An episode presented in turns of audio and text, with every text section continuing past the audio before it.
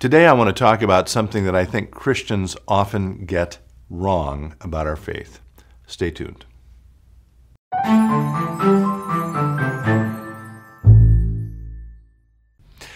Hello, friends. Pastor Tim Westermeyer here. Thanks for spending a little time with me today.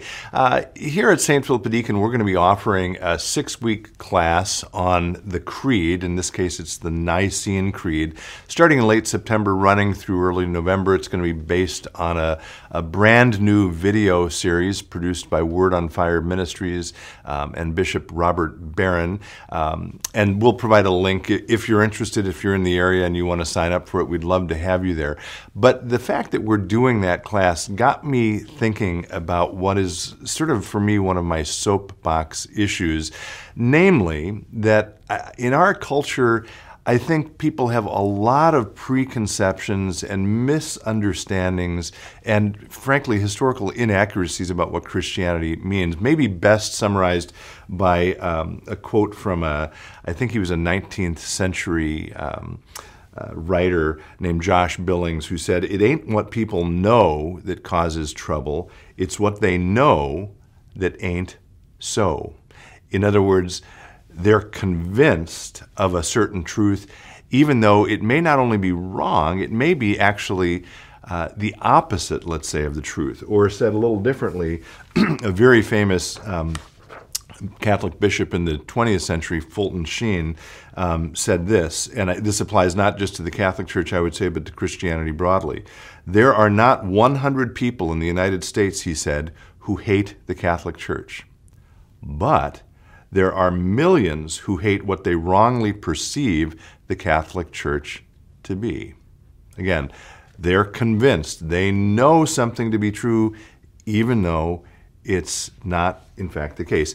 That sort of um, the challenge of correcting those misunderstandings, in all honesty, it's one of the things that animates uh, my ministry. And I hope in some small way, through these episodes, uh, through my own teaching, through preaching, I can sort of help open people's eyes or ears or minds to uh, what I would consider a correct understanding of Christianity rather than the understanding that is informed only by the culture around us. And so that would include things, for example, like the supposed conflict between faith and science, which I'm sorry, just is not true. Or I did an episode a while ago about what hell is all about, and I talked to a woman here shortly after that who said, That was really helpful for me. I've never heard hell discussed that way before. Or and this is the thing that the course on the creed got me thinking of the misunderstanding of our bodies as Christians, okay?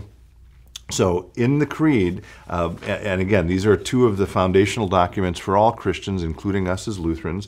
We say in the Apostles' Creed, I believe in the resurrection of the body. In the Nicene Creed, we say we look for the resurrection of the dead. Um, and I think we somehow miss what both of those creeds are telling us, which is that our bodies are significant and important and good as Christians. We believe that. And instead, what we, I think, often think as Christians is well, our bodies are negative and evil and bad, and when we die, our pure and holy soul is finally released from our body to be with God forever. Folks, that is not what Christians believe. That's what ancient Greek philosophers believed, certain of them anyway, and somehow uh, that's become translated over the centuries into Christian belief. Why does that matter? It matters because if we believe our bodies are evil or bad and our soul is pure, then it means we sort of view negatively our bodies and all of creation. But that's not what the Bible teaches. The Bible teaches that God made us and all things and then went on to say, and it was good, which means our bodies are also good. And we are allowed and encouraged, in fact, to celebrate our bodies in this lifetime and in eternity. We will not be freed from our bodies, but we will be given back our bodies in a perfect way. Again, that's one small example of how we maybe don't always understand fully what we teach as Christians, which I think uh, when we get it wrong, it doesn't allow us to live out our faith as fully or as well as God wants us to do. So, join us for that class. I would also encourage you if you have things you think about Christianity that you've always wondered, hmm, is that really what we believe? Would you ask someone who might be able to help? You're certainly welcome to reach out to me, reach out to another pastor, do a little research in a book, whatever.